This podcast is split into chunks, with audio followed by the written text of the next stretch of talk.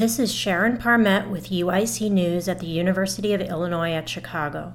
I spoke with Dr. Marla Barkoff, Assistant Professor of Clinical Medicine in the Department of Endocrinology, Diabetes, and Metabolism, about thyroid health and how the health of the thyroid impacts the ability to get pregnant and the course of pregnancy. Here's Dr. Barkoff.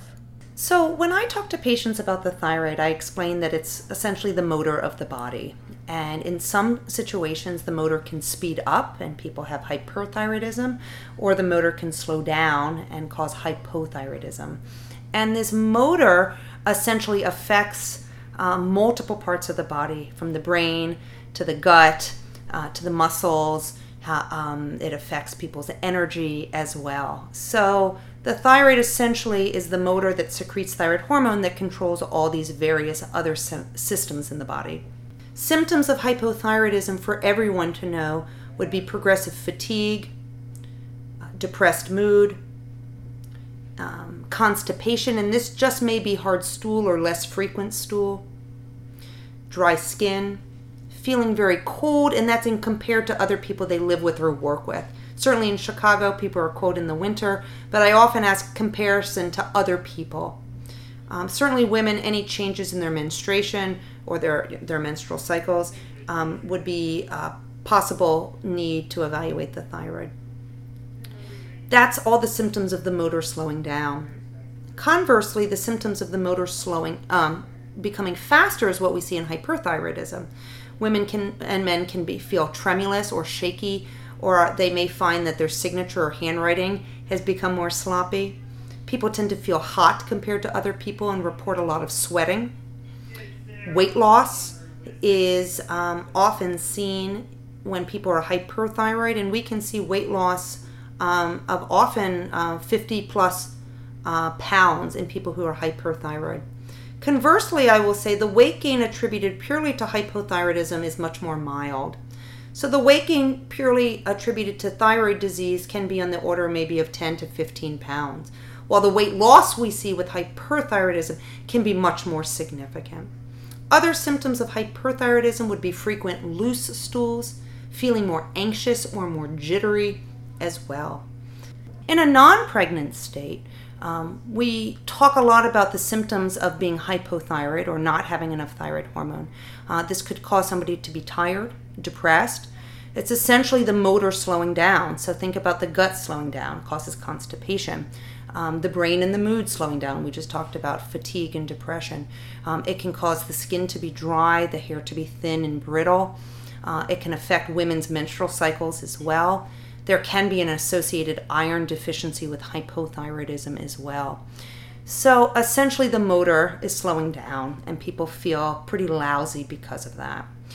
In pregnancy, we worry about the mom being hypothyroid because in the first trimester, the baby doesn't have a thyroid that's functioning. The baby's thyroid develops about 11, 12 weeks in pregnancy and efficiently starts making thyroid hormone at about 14 weeks, which is the beginning of the second trimester now. So essentially, the whole first trimester, the baby doesn't have a thyroid but requires thyroid hormone for critical development, mostly neurologic or brain development.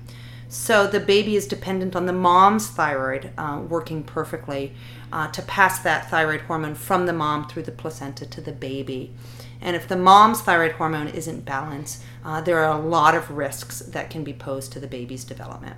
So we know that if the mom's thyroid hormone is not well balanced before conception, that she often runs into problems when she tries to conceive and in that first trimester. If the mom is hypothyroided and is not well managed, there is increased risk of miscarriage.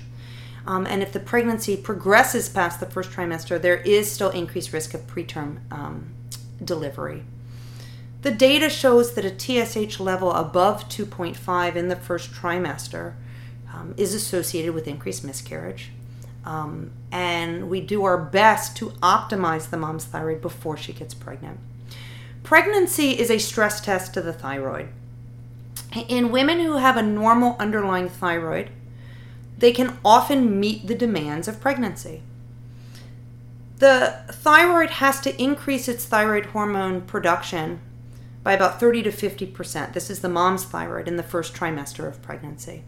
One of the reasons is that the baby is now demanding this thyroid hormone, so the mother has to make more.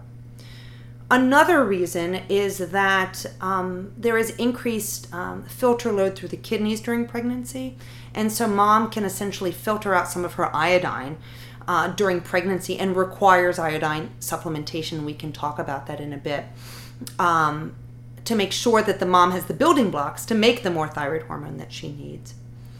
In women who don't have a normal thyroid at baseline, they often fail this stress test in pregnancy and become hypothyroid, and that could essentially make the baby hypothyroid and lead to the consequences of poor neurologic development, um, as severe as um, permanent mental retardation, um, or more on the mild spectrum, uh, learning disability and um, cognitive delay. We're working on a study now. It's a joint collaboration with endocrinology and reproductive endocrinology, which is a division of obstetrics and gynecology here at UIC. There's a lot of collaborative interest in understanding how in vitro fertilization uh, can impact the mom's thyroid axis.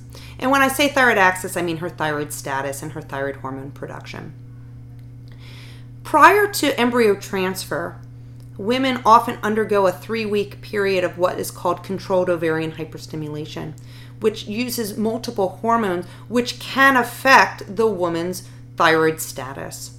The majority of literature looking at the mom's thyroid during the in vitro fertilization process comes out of Italy. And it is clear that at the beginning of the hormonal preparation and at the time of embryo transfer, the mother's thyroid status um, can be significantly affected. Notably, one third of women who start the process with a TSH less than 2.5 will cross that magical TSH of 2.5 threshold during the IVF process. What we have recently looked at is a population which is more diverse than the more homogeneous European populations. Our population includes um, white Americans, black Americans, um, and uh, we use the categorization of Hispanic um, in our population that we're studying because this is how patients self identified themselves. The um, African American population and Hispanic population in the US um, is not well studied in terms of thyroid effects during pregnancy, especially uh, underrepresented, underrepresented in the um, reproductive endocrinology literature. And what we know clinically is that during the three week time period prior to embryo transfer, the thyroid status needs to be very followed very closely in women who have pre-existing thyroid disease. Um, because at the time of embryo transfer, we want to set the environment up in the woman's body up for success. I also follow closely in between embryo transfer and the first pregnancy test and then I often follow after the first pregnancy test every two to four weeks through the first trimester. The American Thyroid Association guidelines recommend monitoring women with pre existing thyroid disease every four weeks in the first trimester. But in my clinical experience, in women participating in in vitro fertilization, four weeks is too long a time to wait in between lab values. And so I often monitor every week between the beginning of controlled ovarian hyperstimulation and embryo transfer, and then often every two weeks through the first trimester. In a non pregnant state, that's the time that I love meeting patients because that gives me the opportunity uh, to educate and to counsel when we're not in um, kind of crisis mode of the patient who's already pregnant. I certainly see patients who present to me pregnant, but I love to see patients who have a thyroid disease prior to pregnancy so I can go through all of the counseling and education and set their pregnancy up for success. Dr. Marla Barkoff is Assistant Professor of Clinical Medicine in the Department of Endocrinology, Diabetes, and Metabolism in the UIC College of Medicine. This has been a podcast from UIC News at the University of Illinois at Chicago. For more information on UIC, visit www.uic.edu.